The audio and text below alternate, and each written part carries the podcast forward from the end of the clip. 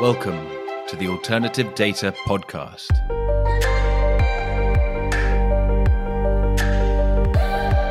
Welcome to the Alternative Data Podcast, powered by Exabel. I'm Mark Fleming Williams.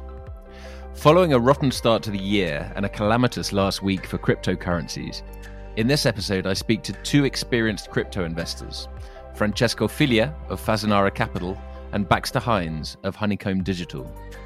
First up, I welcome back Francesco, who has just raised $350 million for crypto and fintech investments with the memorable quote, Chaos brings opportunities. I began by asking Francesco how he sees the market right now.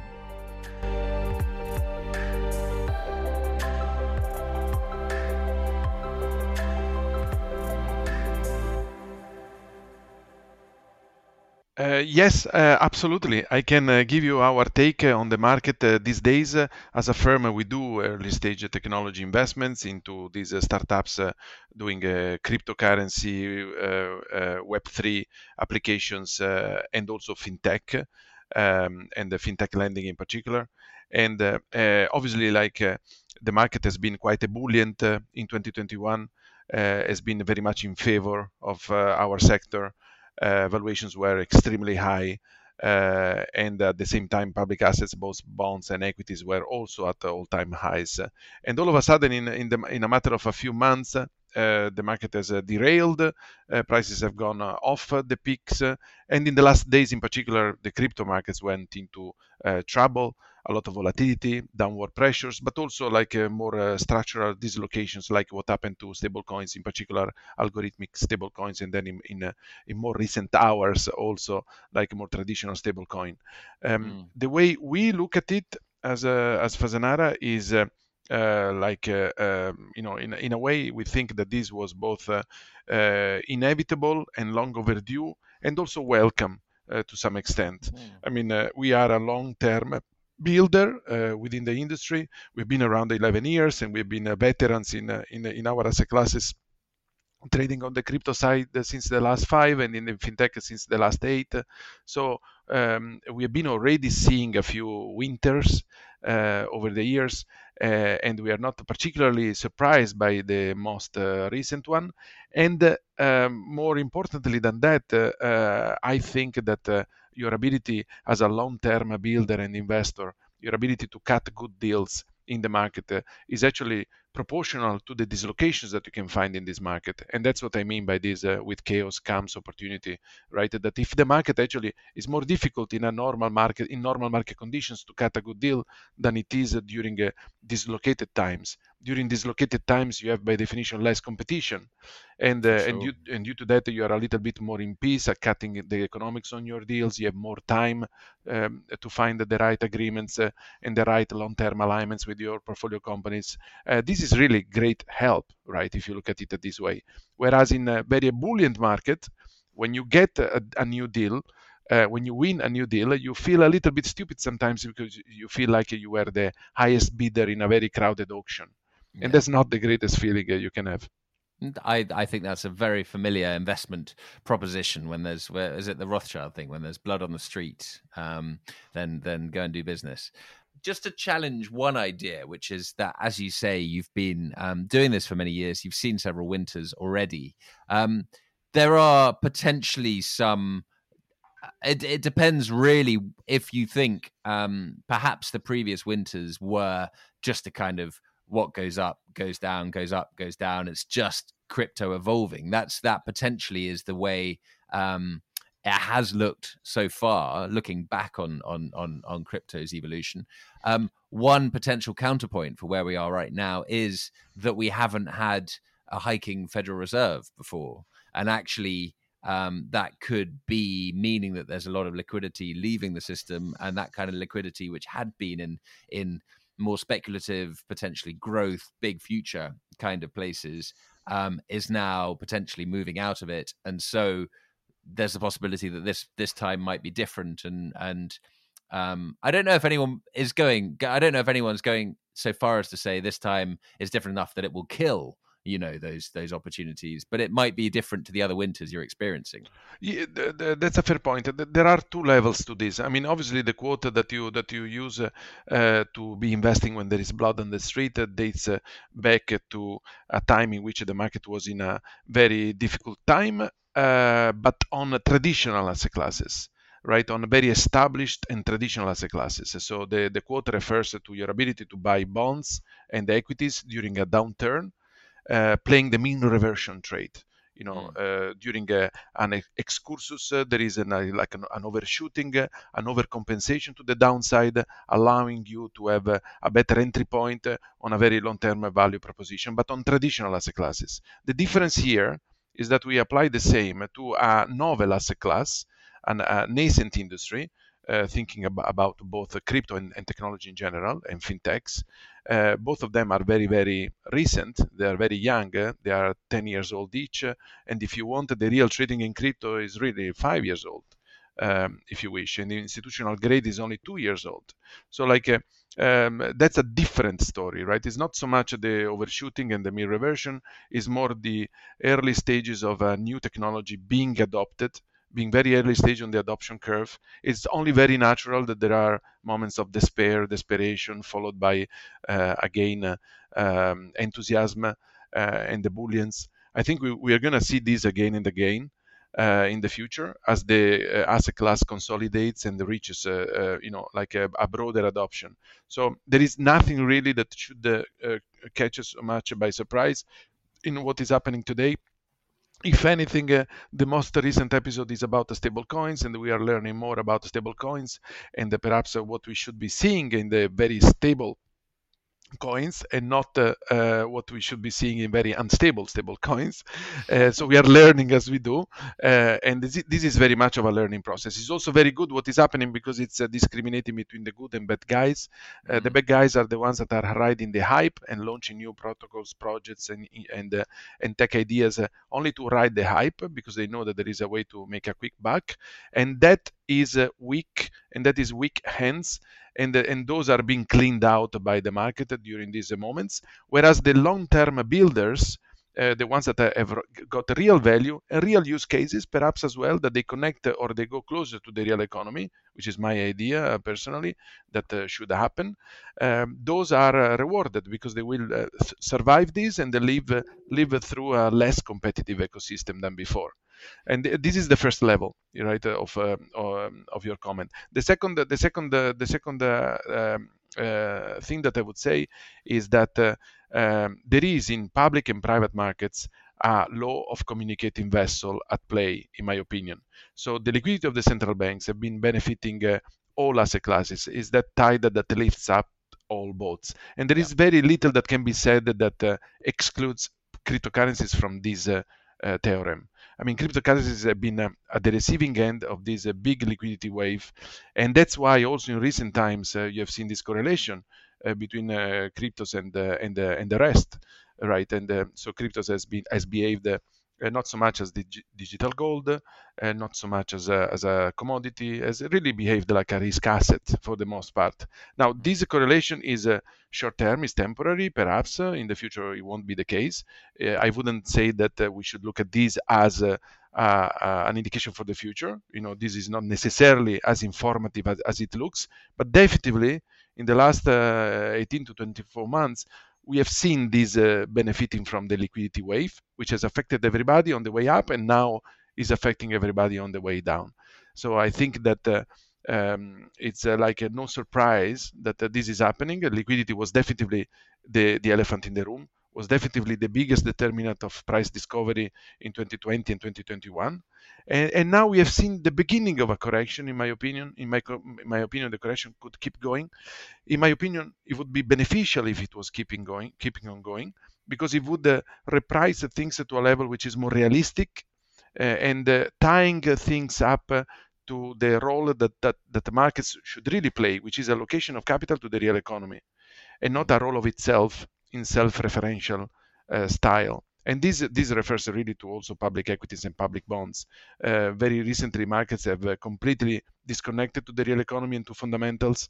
They've gone into hyperspace in terms of valuations, and at that point, uh, it's not so much a matter of expensiveness of the market; it's also a matter of the market not being able to fulfill its core function of allocation allocator to the real economy finding finding true value essentially um, what do you think, Francesco? So you uh, you've laid out quite clearly that your your your investment strategy is is towards finding things which actually have a purpose and a function. Things are falling, so finding the the diamonds in the rough how will you go about finding them? Um, so we try to be atypical about it, or we try to have a very narrow focus. Like the typical venture capital funds would have a, a very broad approach. They would uh, analyze uh, whatever ideas uh, uh, gets thrown on the table and determine if there is a big enough target addressable market, uh, there is a big enough execution capacity from the viewpoint of the team of these firms to execute on their business plan,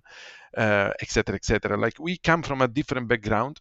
Our more established funds, uh, which are now like uh, some of them are 10 plus years old, uh, they've been uh, establishing themselves as uh, cap- capital providers in the industry, both fintech and crypto. So we are fintech lend- lenders to a lot of like fintech platforms globally, more than 110, and we are um, good liquidity provider to exchanges, both centralized and decentralized in the crypto world.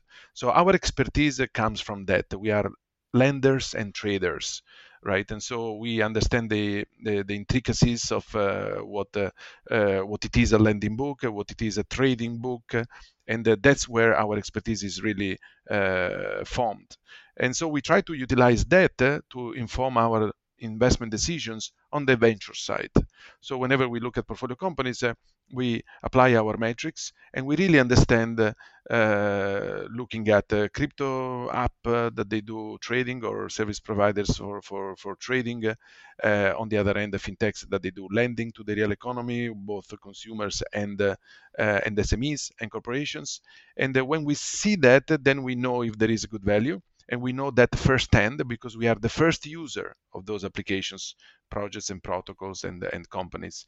So being the first user uh, we know exactly if uh, we like what we see and uh, if, uh, as a first user, we don't like to use it ourselves, then we should probably not invest on the equity side because it means that, uh, you know, like they're not good enough, and, and therefore why should we? So when it comes to a real use case for those companies, I think I think as as, a, as an entity we encapsulate that very well because the first use case is Fasanara, and if Fasanara is pleased with the service, that probably means um, that they're they're they're they're, going, they're doing a good job. And when it comes to uh, lending, for example, in particular, if you want to establish yourself as a fintech lender, you need to be able to understand lending. You need to be able to do a good job at originating. You need to be able to do a quality job. And the determinant of long-term growth for you as a firm is definitely the quality of your origination and nothing else. So at the time in which we are able to opine on it is the time in which we are able to invest in it as well because we think it's good. And um, there is far too much in the market these days which is a short-term oriented, oriented to turn a quick buck and uh, and is about throwing money to make money.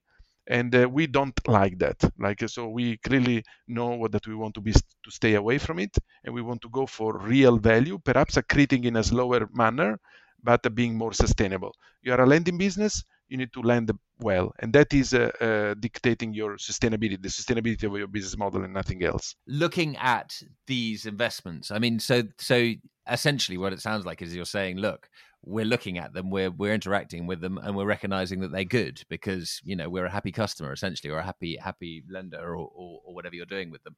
Um, is there anything that unites all of these all of these fintechs apart from the fact that you think they're good? is there is there an overall vision of a future which you're working towards? Um, and you're buying you're investing in the things that you think will fit into that future is there can you can you is there a model that you're you're putting them all into Yes, there is. Uh, The model is the one of a digital future, which is the name that we give to this uh, digital economy and digital finance that will uh, will uh, will uh, will uh, uh, um, uh, percolate across the markets uh, and the economies uh, in 2025 and beyond. So uh, we we actually also wrote a research piece on the market economy in 2025, a visualization exercise, and we had done another one in 20, in 2016 looking at the economy of 2020 and so like uh, you know we, and we do these uh, things uh, on a uh, on a regular basis like it is a long term view. At this moment the long term view is about uh, an economy and the fina- and financial markets uh, that they look at the combination between two two very major trends. One is digital lending and fintechs and the platform based economies and the other one is the digital assets and cryptocurrencies, blockchain, DeFi, and the rest, which is the community-owned economies, right? So uh, these are two layers uh, in the same direction. So layer one is uh, uh fintech, which is a derivative of the uh, traditional banking channel. So it, it is an improvement to that.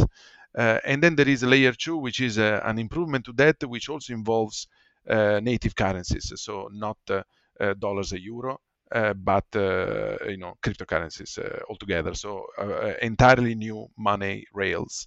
But in a way, you go in the same direction, right? You move away from the traditional financial system uh, into into the future and the future the, the commonality in the future is digital right so this is a digital future and our idea is that uh, the, the the real champions in the asset management industry which is our industry uh, will be will will see as a necessity Uh, the ability to master both simultaneously right? You know in order to be complete and uh, and uh, and future proof you must be like able to master both at the same time. And that's exactly what we do and we don't do anything else beyond that.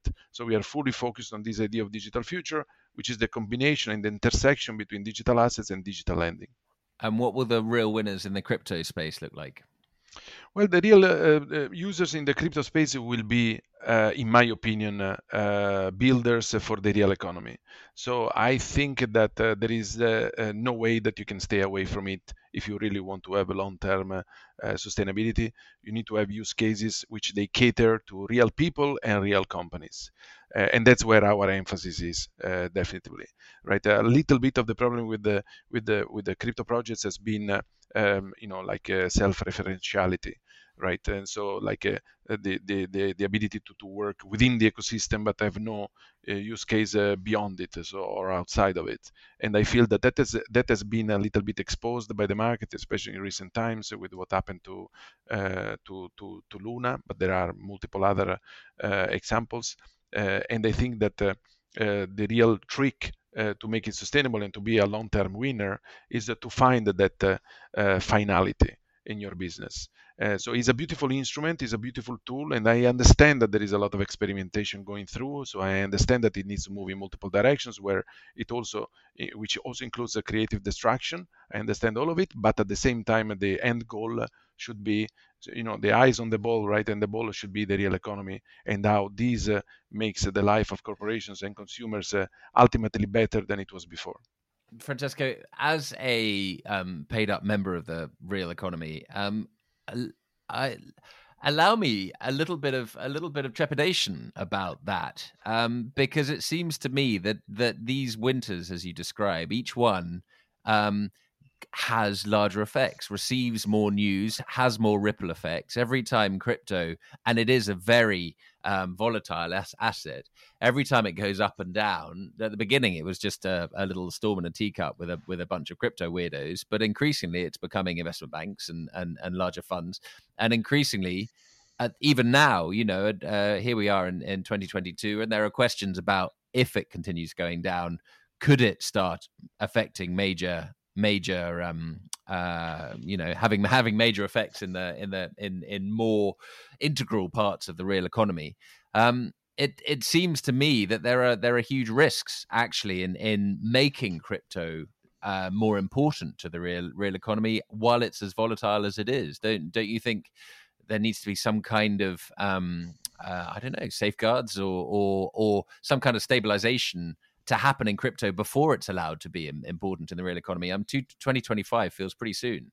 Uh, no, uh, most certainly there will there, there will need to be some stabilization, but like uh, I wouldn't uh, really um, like uh, uh, I wouldn't really say that this is not happening. I mean, th- there is a large volatility on the price of certain coins, of course, and there is also like some market events on uh, on new things like uh, some of the stable coins, the algorithmic stable coins in particular.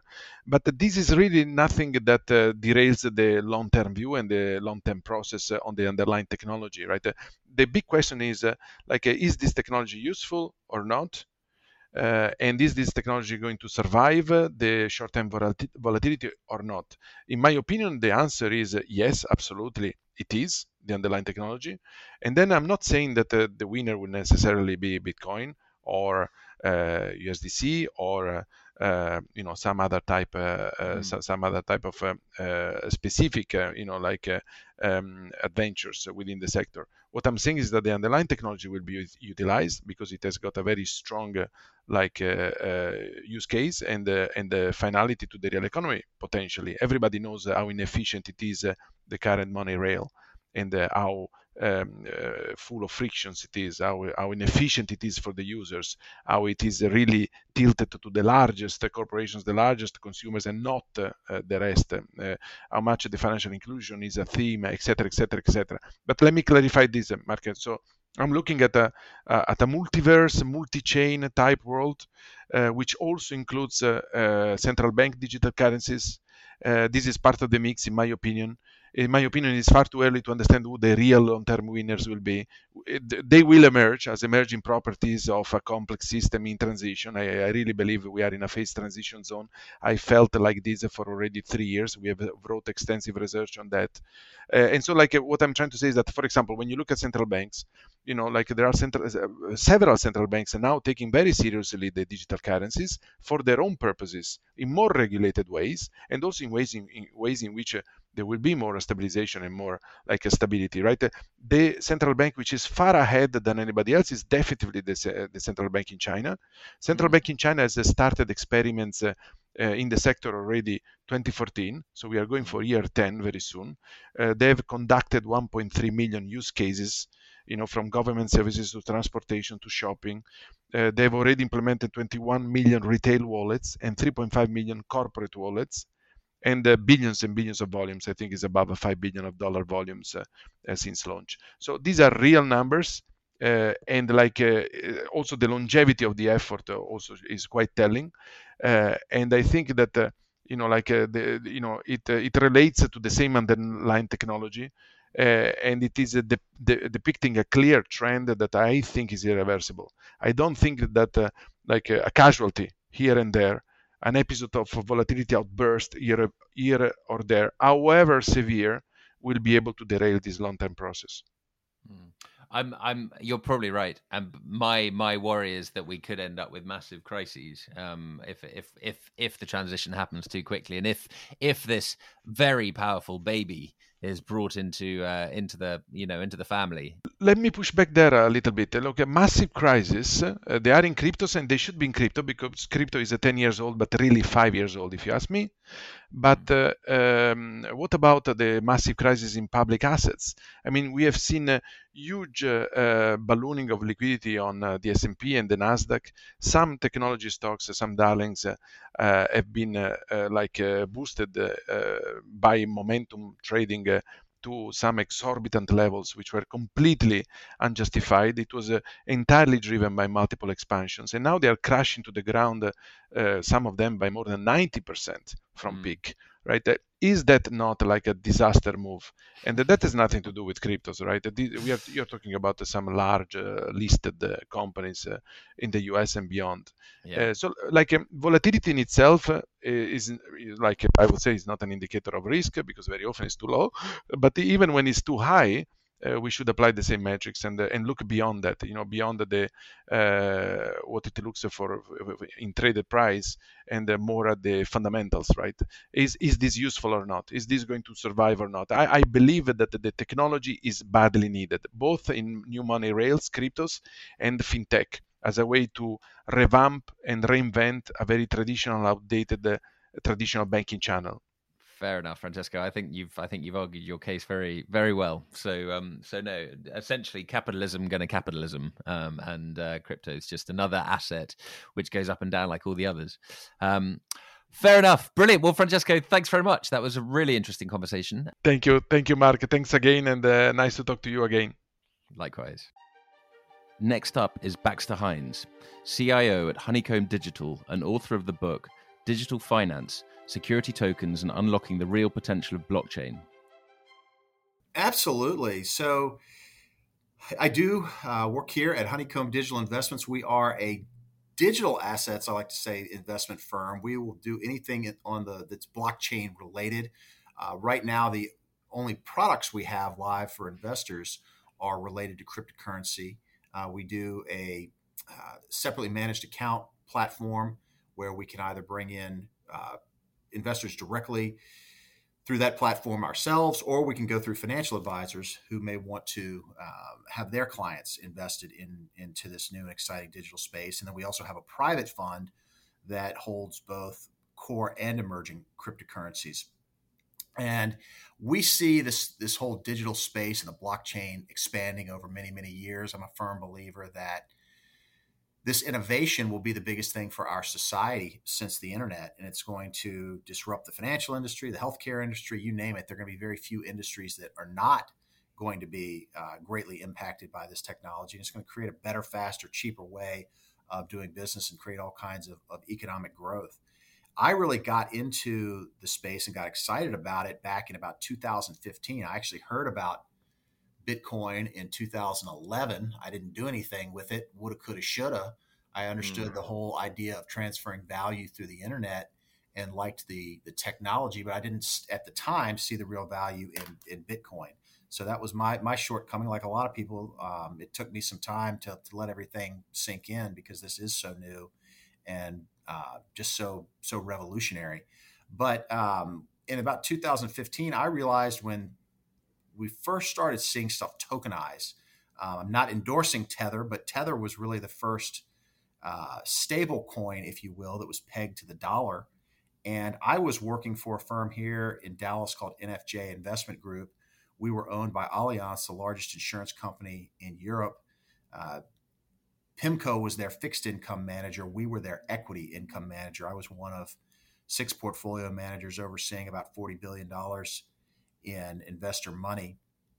And so, you know, crypto was about the uh, farthest thing away from what we were doing that, that could possibly exist.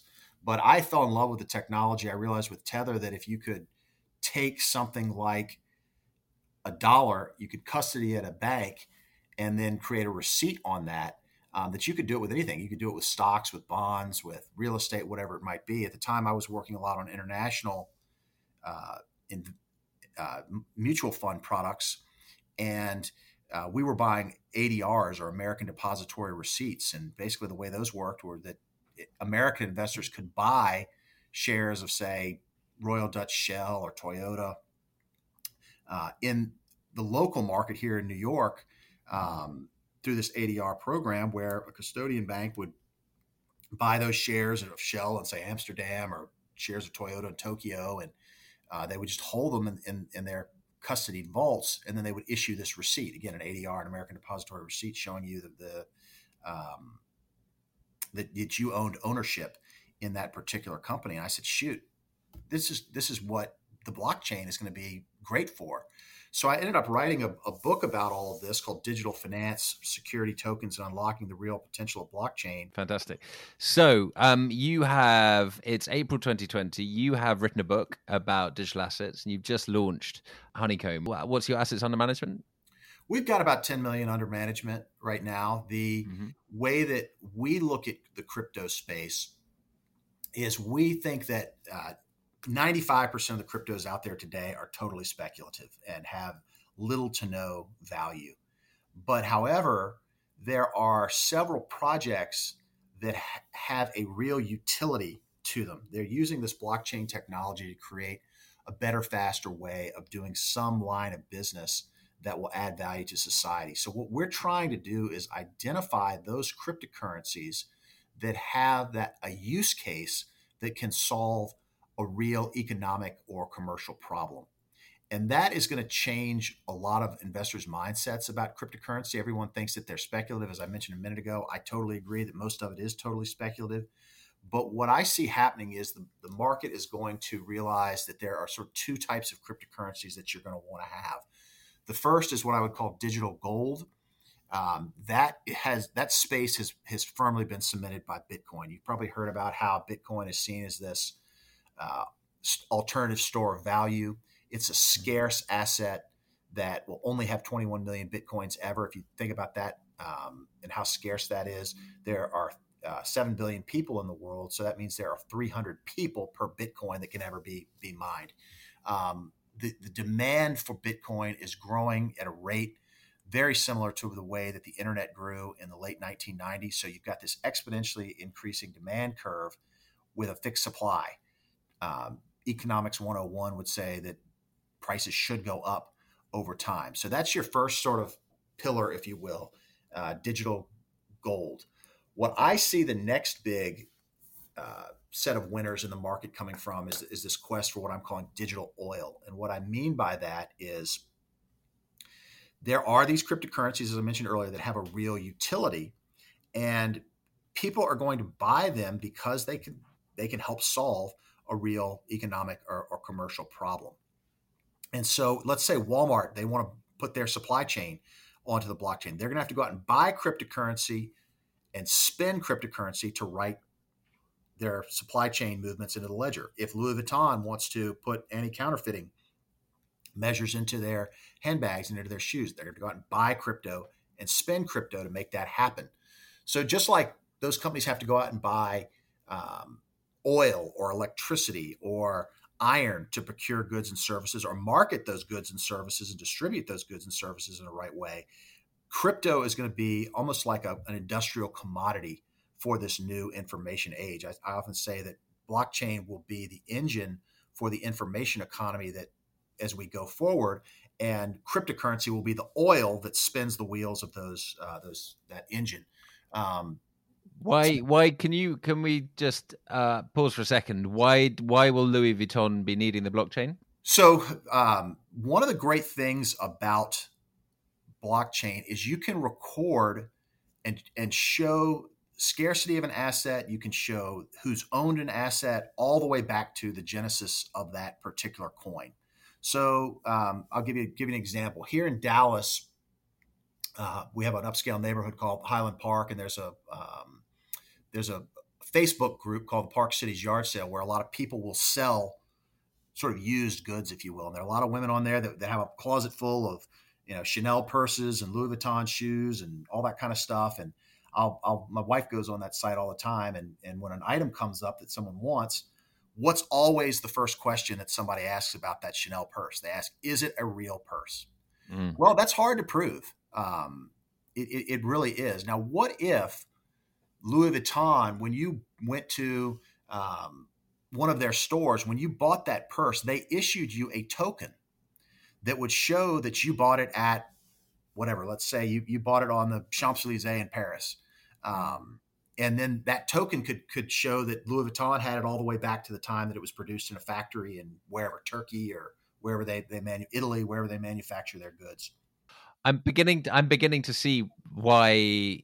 Uh, so NFTs is a concept that I've become familiar with, separate to the real world uses. But NFTs is basically taking this token of a of a um of a of a handbag and just making it a you know maybe just the token will be will be valuable you don't even need the handbag actually having the token will be so i'm just beginning to see where nfts came from exactly right and i mean just you think about something like owning a car here in the us if i give you the keys to the car you don't own the car why because i have a piece of paper at a bank or in my safety deposit box wherever it is that's a title that's been issued by in my case it would be the state of texas saying that i'm the owner of that car the only way that i can transfer that title to you is by transferring literally the piece of paper that shows that you own the car and not me. Um, so I think the same thing is going to happen with all kinds of goods and services. Uh, I'm a big believer that there's this idea of a digital twin that will be associated with all kinds of products, um, everything from consumer goods to food and beverages. Um, there will be a token that will be created with that product that can be passed along to different people throughout the supply chain, even to the end owner, to show to show value. And uh, there are all kinds of great things that that that token economy will do to create again efficiencies and and, and ways of, of uh, expanding uh, the markets for those products and, and, and proving that the product is what it says it is and, and that, that it that it has in it what what it's supposed to have. Okay, and so, um, so, and we're we're we're retreading the ground that you you tread you trod quickly. Um, so Louis Vuitton wants to create a token for its handbag, which can then be passed on um, when an owner buys it, and then passed on to secondhand or whatever. Um, why does Louis Vuitton then need a cryptocurrency? Why could why does that have to happen in a cryptocurrency rather than in a in a um, fiat currency? Great question. So the way that you write a transaction into the ledger is that you pay the computers that are validating those transactions with some of the native cryptocurrencies. So let's say I were to send you today one Ethereum. You would have to take, just make the numbers simple, 1.01 Ethereum out of my wallet. You would get one Ethereum, and then that remaining 0.01 would go to the um, the, the computers that are validating that transaction. And if you add up all of those 0.01s um, or the fees that are associated with Ethereum is doing somewhere between seven and a half to 15 million dollars a day in fee revenue. Um, and we're only right now trading around things like pictures of cats, and uh, you may have seen like the bored apes, uh, mm. NFTs.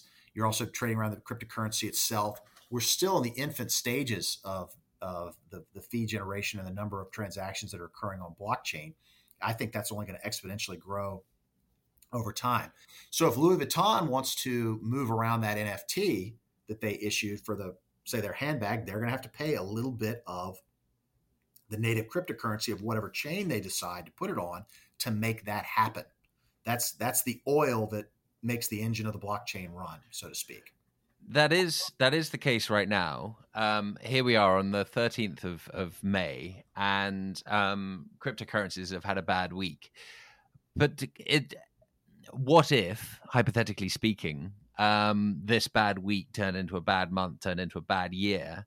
Would there be an alternative solution uh, where, in an alternative future, Louis Vuitton could do the blockchain work that it wants to do with its handbags, but be doing the money in fiat money or is it or is it just created this way using cryptocurrency because that's the way the architects have created it thus far that is the way that it's been created thus far i think that what you would want to do is rather than having louis vuitton or whoever it might be having their own private sort of network you would want to use a public network because there are all kinds of other um, applications that can interact and, and, and create uh, this interoperability that would would create even more functionality for something like uh, for like Louis Vuitton. I mean, think about today, the apps that are on your smartphone.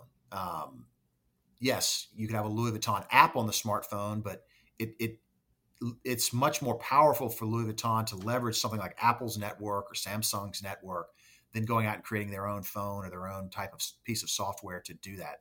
So I think what they'll do is they'll use one of these public blockchains to create all again of that that additional interoperability that will um, will help them to grow and, and, and prosper in a much faster way if they work together with with other other players in the tech space. So Louis Vuitton's been a really useful example for understanding a kind of simple and and and high value good. Um, what can you can you give some other examples of of the types of industries which are likely to be changed or helped by use of blockchain?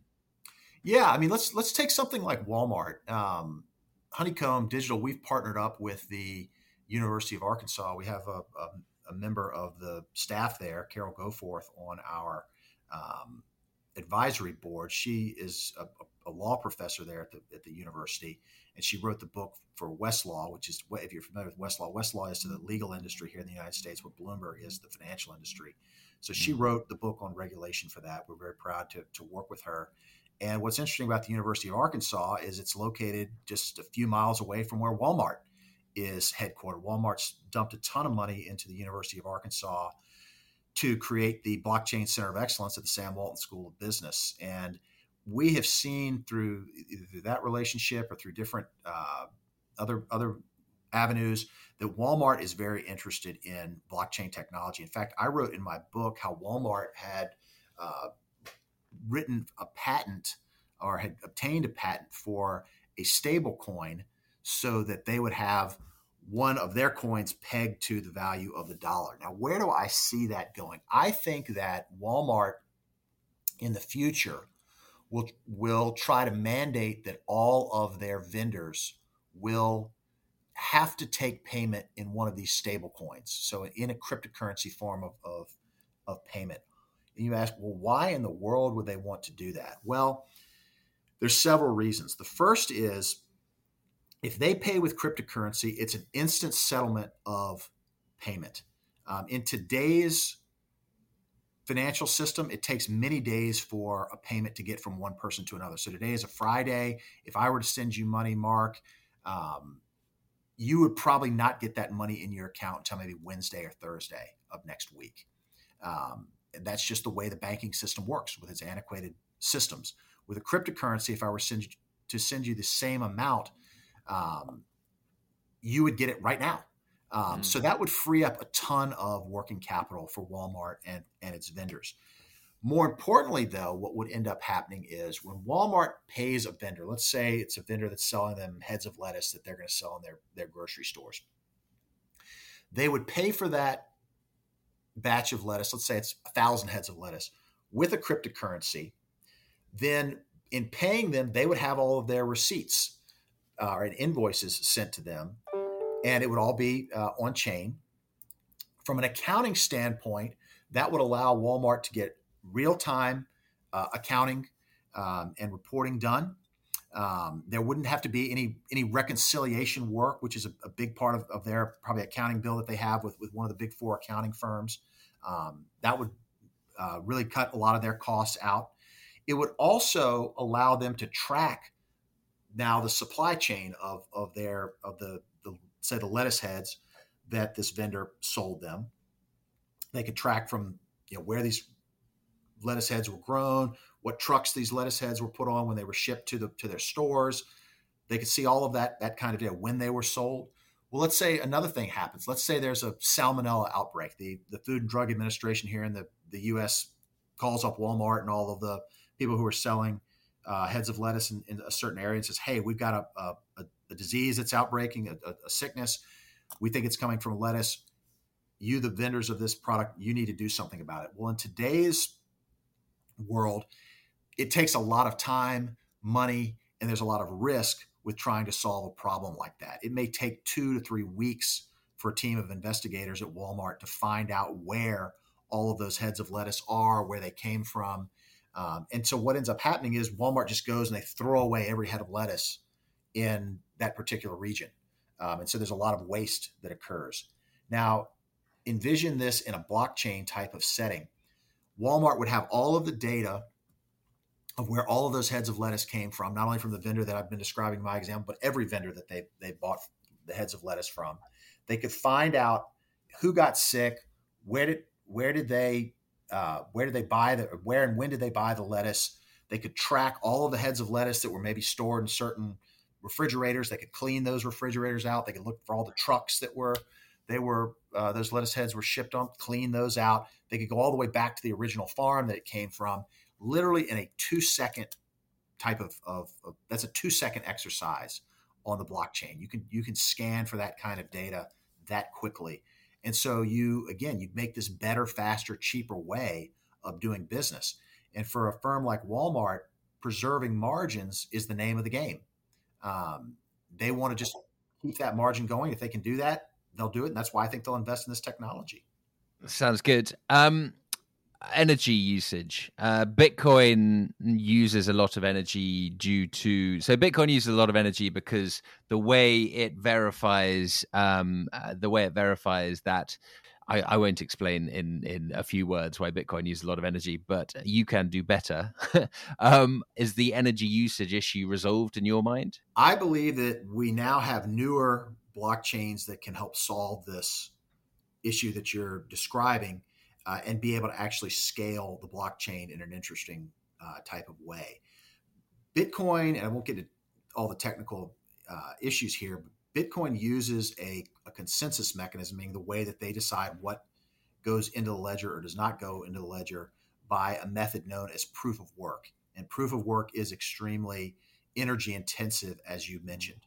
Mm-hmm. Some of these newer blockchains are using what's known as proof of stake, where instead of having it be energy intensive, you run the blockchain almost like you would a corporate shareholder meeting. And what do I mean by that? So let's say we have a company like Procter and Gamble.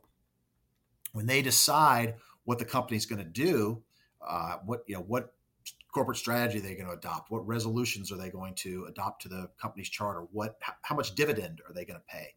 The way that that is done is by a vote, and the vote is determined not by how many people vote for a certain uh, issue, but how many people vote with a certain number of shares. So if Mark, you have 10 times more shares than I do of Procter & Gamble, your vote in that matter would have 10 times more gravity.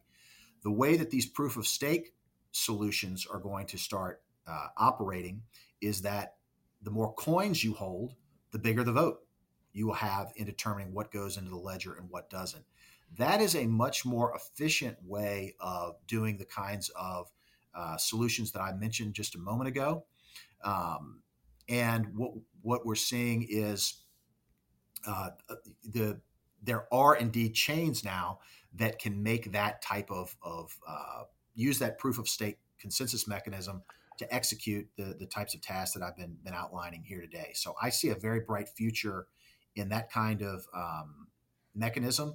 I, I, I want to also point out I don't think that spells doom and gloom for, for Bitcoin because Bitcoin, as I mentioned earlier, it's more digital gold. It's a store of value. It, it, at this time is not really designed to run supply chains or it's not designed to um, uh, run insurance contracts or, or, things like that. It's it's basically a payment mechanism. If you look at the white paper of Bitcoin, it's it says that at the very top of that paper, Bitcoin, a peer to peer payments mechanism. That's what it was designed to do. So it doesn't have to um, to switch to this new proof of stake in order to to survive and thrive. So taking the proof of stake concept, let's let's go back to Louis Vuitton, which I'm I I appear fascinated by. Um, let's go back to Louis, Louis Vuitton. Um, if they want to use a cryptocurrency to uh, to carry out what we're talking about in terms of attaching tokens to each one of their handbags, etc., um, will they do you then picture a world because the risk is if they choose an existing cryptocurrency which somebody out there owns a very large stake in do they need to do louis vuitton need to take a huge stake themselves in order to be sure that um, things go the way they want it to? Because it's proof of stake which is needed to direct um, this this this vote, as you say, or might Louis Vuitton create their own, perhaps if they're big enough, and and so. Um, so you'd end up with a kind of Louis Vuitton coin because that's the only way that Louis Vuitton could be sure of having proof of stake to be able to to, to control the votes. So I think there are two ways to look at this, or at least two ways that I have identified. I, I, I don't want to ever think that you know the ways I've thought of the only ways of doing things. There there could be innovative people that come up with new stuff, but at least the way that I'm seeing it right now is there are really two options that a company like Louis Vuitton could go down. The first is that they have a private blockchain, meaning that they would have that they would maintain the data, they would maintain the, the database. Maybe they share it with selected partners. And what they would do to again add an, an additional layer of trust to that private blockchain network is that they would get a cryptographic timestamp from a public ledger. Almost like when you sell a, a, a, home here in the United States. Let's say I, when you were living in Austin, Mark, I, I sold you my home down there. Um, we would, if you signed it and I signed it, that would not be enough in the eyes of the law to make it a legal transaction. We would have had to have gone to a notary public and had the notary sign that, yes, you know, Mark, uh, Mark, Mark signed it on this date. I've got proper IDs. Baxter signed it on this particular date. I've got proper IDs. And with that notary stamp as well, then it becomes a legal contract. I see something similar of, a, of an option for someone like Louis Vuitton. They maintain the, the, the, the ledger, maybe another company that, that they're working with or as a, a vendor, whatever it might be, would share in that database or could have certain access privileges to Louis Vuitton's database.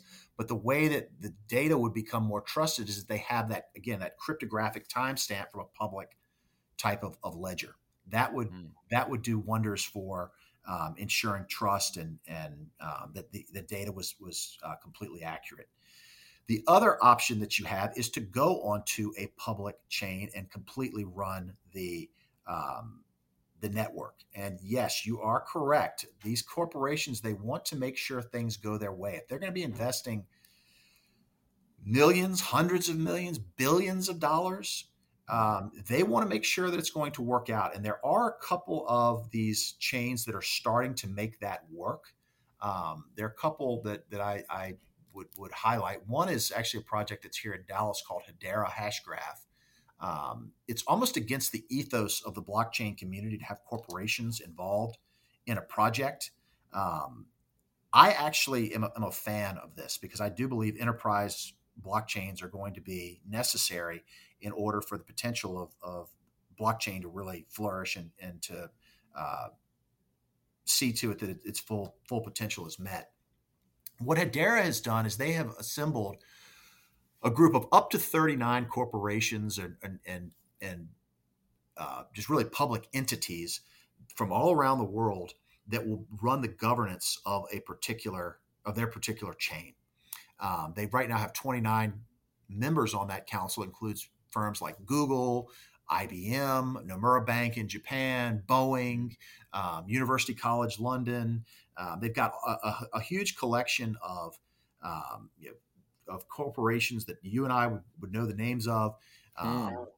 Corporations, it's like, a, like a commercial council of, of elders in a way. Exactly right. And so, um, one of the most exciting projects that actually was announced yesterday is that there's a firm uh, based in California called Avery Dennison. They're the world's largest manufacturer of RFID chips. So those are radio frequency identifiers. Basically, if you've got a pallet of goods, you've got these RFID chips in all of your goods that are in that pallet. You, you, when the pallet moves from, say, the warehouse and puts the goods on a truck, those chips allow the computers to know that that particular activity has happened. Um, just as, as an example. So Avery Dennison has created something. You can go to the website. It's, it's called atma.io, A-T-M-A.io. They just released that they've got uh, billions of different SKUs or, or, goods that they are um, they are tracking and tracing for their clients, which includes some of the world's biggest companies. Again, Procter and Gamble and Adidas and, and, and you name it, the who's who of, of uh, of consumer goods and, and, and, and other products. And what they're doing is they are tracking supply chain onto the on, on the blockchain. They're also tracking carbon uh, emissions and other kinds of environmental stuff on the Hedera Hashgraph network. I won't go into all kinds of detail, but I would encourage you to, to check out that website again, atma.io and the Hedera network. This is an example of a big company. Avery Dennison's got like a $14 billion market cap. They're a Fortune 500 company they have decided to go with Hedera with the with the governing council of that particular blockchain and build, and they're willing to to, to sign up their clients to to partake in something like this. So um, this stuff takes a little bit longer to build. It's a little bit more complex than what we're seeing today on Ethereum and some of these other chains, but it is happening, and it, the the amount of data that these things can create, the amount of efficiencies that these things can create, you know, really the sky's the limit in terms of you know unlocking the, the, the power of these connected products and, and, and, empowering these brands to to drive savings and, and sustainability through this traceability that blockchain allows. Got it. Okay, so here we are on 13th of May. You have laid out the future of blockchain and where cryptocurrency fits in to that future. So it's still a, a glittering future as you lay it out. Um, where does the the week we've just had fit into that vision? How how would you put um, uh, the week we've just had against that context in terms of and and we've had um, stable uh, we've had um, a notable stable coin going almost to zero in, in terms of luna and we've had all cryptocurrencies down kind of 30 40% in lots of places. How how do you uh, contextualize that against against well on the on the path to the future you laid out? Sure i'm not going to deny it's been a painful last couple of weeks or really a painful beginning to the year. Now crypto is not the only part of the marketplace that's been hit i mean we've had stocks bonds everywhere uh, getting really decimated it's been one of the worst beginnings of the year ever in the history of, of financial markets or, or, modern financial markets. But no, crypto's crypto has definitely stumbled. But I actually think what's happened in the last week is is very healthy for what's going on. Um, a few weeks ago, um, you can go onto our website honeycombdigital.io and see one of the podcasts that we put out um, uh, in our digital asset initiatives uh, series, um, where we we talked about that the episode was called a fundamental approach to crypto research part three, where we talked about uh, Terra and the, the, problems that were in place with the mechanism for, for maintaining that stable coin. Um, we did not see the interest that people were uh, obtaining off of UST, again, this dollar pegged currency in the Terra uh, ecosystem as being sustainable. We saw the reserves getting hit and, and it just being something that was, was not uh, a long term good play. Um, we just didn't. We thought it was all based on confidence and that it, it could be hit, and, mm. and and the market would react to it very fast and very furiously. I think it's good that that something like that has been flushed out of the, the system. Um, for better or for worse, the regulators have taken notice of what has happened. Um, there was a congressional hearing earlier this week where Pat Toomey, who's a U.S. senator from Pennsylvania, he asked Janet Yellen, um, another high-ranking uh, official within the Treasury Department, mm-hmm. about the situation. And basically, what uh, Janet Yellen said was, "Look, we're going to have stablecoin regulation by the end of the year." Um, I think that is important for the growth of this industry. You have to have a stable type of payments mechanism. You don't want investors getting um, the rug pulled out on them. Um, now, I, I, I, do think people should know that investing in crypto is is risky. I don't want anybody to in, infer that what I'm saying here is financial advice, but you got to do your own homework. And the uh, the incident that happened this week just shows that the risks that are happening. And that is again why I think that corporations and other types of um, enterprises and entities that want to really do a lot of volume on these blockchains are going to have to consider who they work with, how they're going to do things and how battle tested they want these these blockchains to to be. Because it, it will be the future of not just finance but of supply chains video games you, you name it. It's going to the economy. it's going to be the economy and so it needs to be safeguarded it needs to be taken seriously. And quite frankly we can't really see an increase in infrastructure in the way that it needs to be until the rules of the game have been outlined um, by these regulators. And so on you on you um on you having it both ways a bit there in terms of one of the great benefits of of or many many crypto investors and enthusiasts one of the great benefits for them is is freedom from government and actually being able to break away from fiat currency and actually a, a kind of utopian world of of man to man transaction rather than you know interference from a from a higher power um, does that does it does it not then um, encouraging regulation? Does that not then jar against that vision? It yes and no. Um, I would say let's let's take a step back and look at another technology that was about you know creating man to man or person to person kind of, of communication. It's what we're using right now to do this podcast. It's the internet. Um, the internet broke down an incredible number of barriers um, and, and, took a lot of intermediaries out of transactions.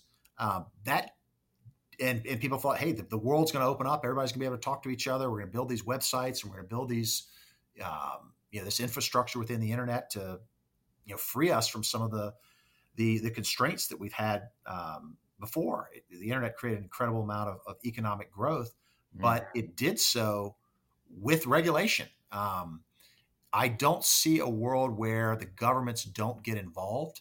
I also don't see as many people getting involved in this technology or any technology unless there's there regulations. Um, people often uh, they compare blockchain to the Wild West, uh, meaning that like the American frontier when you had the, the, days of Billy the Kid and and, and Wyatt Earp on the on the frontiers of, of the American West, a place like South Dakota and California and Nevada, whatever it might be. Um, those were the days when not many people lived in that part of, of the United States. Well, as more people moved out there, they said, we're not going to, you know, resolve Yeah. disputes by you know who has the fastest draw of their pistol. We're going to set up laws and regulations, and we're going to make this place more civilized. I think the same thing is going to happen uh, in the blockchain space. And it'll, it'll create all kinds of, of economic growth. It may not be ideal, but it, it it it's it's a reality that that I think people need in order for this thing to really flourish. This is particularly relevant when we're talking about stablecoin regulation, um, because uh, the Terra Luna um, stablecoin was um, uh, was backed by an algo, so it was an algorithm. It was decided the the stability that was was was brought by and and the and the tre- and the treasury of the of the stablecoin was in Bitcoin.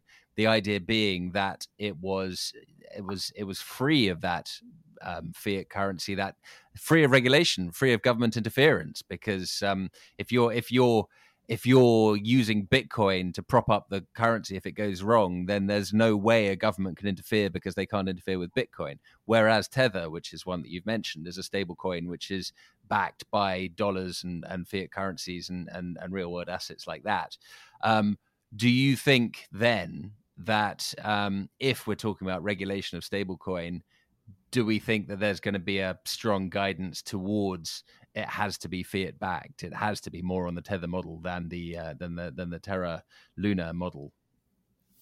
The first thing I would say about the about Terra is people said, "Well, look, it's it's a decentralized way of having a stable coin," and I'm thinking to myself, yes, there is some decentralized mechanisms to it, but ultimately the backing, the person that there was a person, literally Do Kwon, um, he controlled when to issue uh, the reserves. That they had Avalanche coin and they had and and they had uh, Bitcoin in the reserves. That's a centralized mechanism where one person or one group of people um, controlled it. So I I, I think it's just that, choosing a just choosing a different government, isn't yeah, it? Yeah it's picking your poison, right? And so Yeah.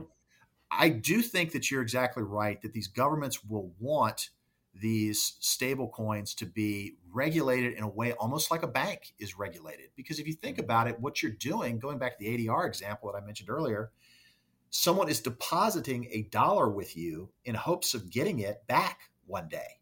And so in the meantime, what is that stable coin's governance mechanism? What is it doing with those dollars? Is it investing those um, investing that money on a one you know game of craps at a casino? Is it investing it in quote unquote safe treasury bills? Is it buying Bitcoin? What is it doing with that? Banks are regulated that way to protect individuals. And these stable coins are basically doing the same thing. So why would they not be subject to the same kind of regulation? I know this this will create a lot of controversy within the the mm-hmm. community, but I just think that there's there's theory and then there's practice and there's the old saying that in theory there's no difference between theory and practice but in practice there is a difference between the two and, and i just i don't think you can be so ideal as to think that this code can just correct everything. You you ha- the, you have to have some kind of way to to minimize the risks and make sure that people are aligned um, who are who are have all of the stakeholders interests aligned and i think the government's going to for right or for wrong is going to fill in and, and try to take that role with these stable coins not to take things too too uh, too spacey, but I just wonder if you talk about the Wild West, um, and Elon Musk is clearly a uh, a person who's kind of front and center of the news in a lot of different ways at the moment. But I just wonder if if uh, if cryptocurrency and and and the blockchain and an independent trust actually needs a whole new world in order to um, to really uh, flourish and flower in a kind of that free utopian way. And I wonder if that could be Mars. um, quite a quite a uh, quite a spacey vision to finish on. I think you know you're exactly right. I, the the technologies that Elon Musk is thinking about really taking to the next level, um, automated driving cars. A lot of people know this Tesla has all kinds of robots that they've been um, developing to do to do different tasks. Um, he sees a, a way of, of again using technology to to simplify our lives or to automate a lot of things in our lives. And I'm, I'm going to give a plug out to a friend of mine down in Austin who's also an author with with Wiley. His name is Jake Ryan. When I put out my book, this his book called Crypto asset investing in the age of autonomy came out. And basically, what he outlined was that we're at a point in our history where you've got these major technologies of Internet of Things, artificial intelligence, and then robotics and, and automated manufacturing all kind of working independently right now. What he sees is cryptocurrency being the glue that really holds all of that together and really making these things function almost as one. And the way he, he described in the book this happening was that basically you would have the Internet of Things being all of these sensors and ways of, of pulling in in data from from our environment. Basically, mm. Internet of Things would be the eyes and ears of the economy. They would then funnel that data for a fee in cryptocurrency, paid in cryptocurrency, down to the artificial intelligence, which would be the brains of the economy.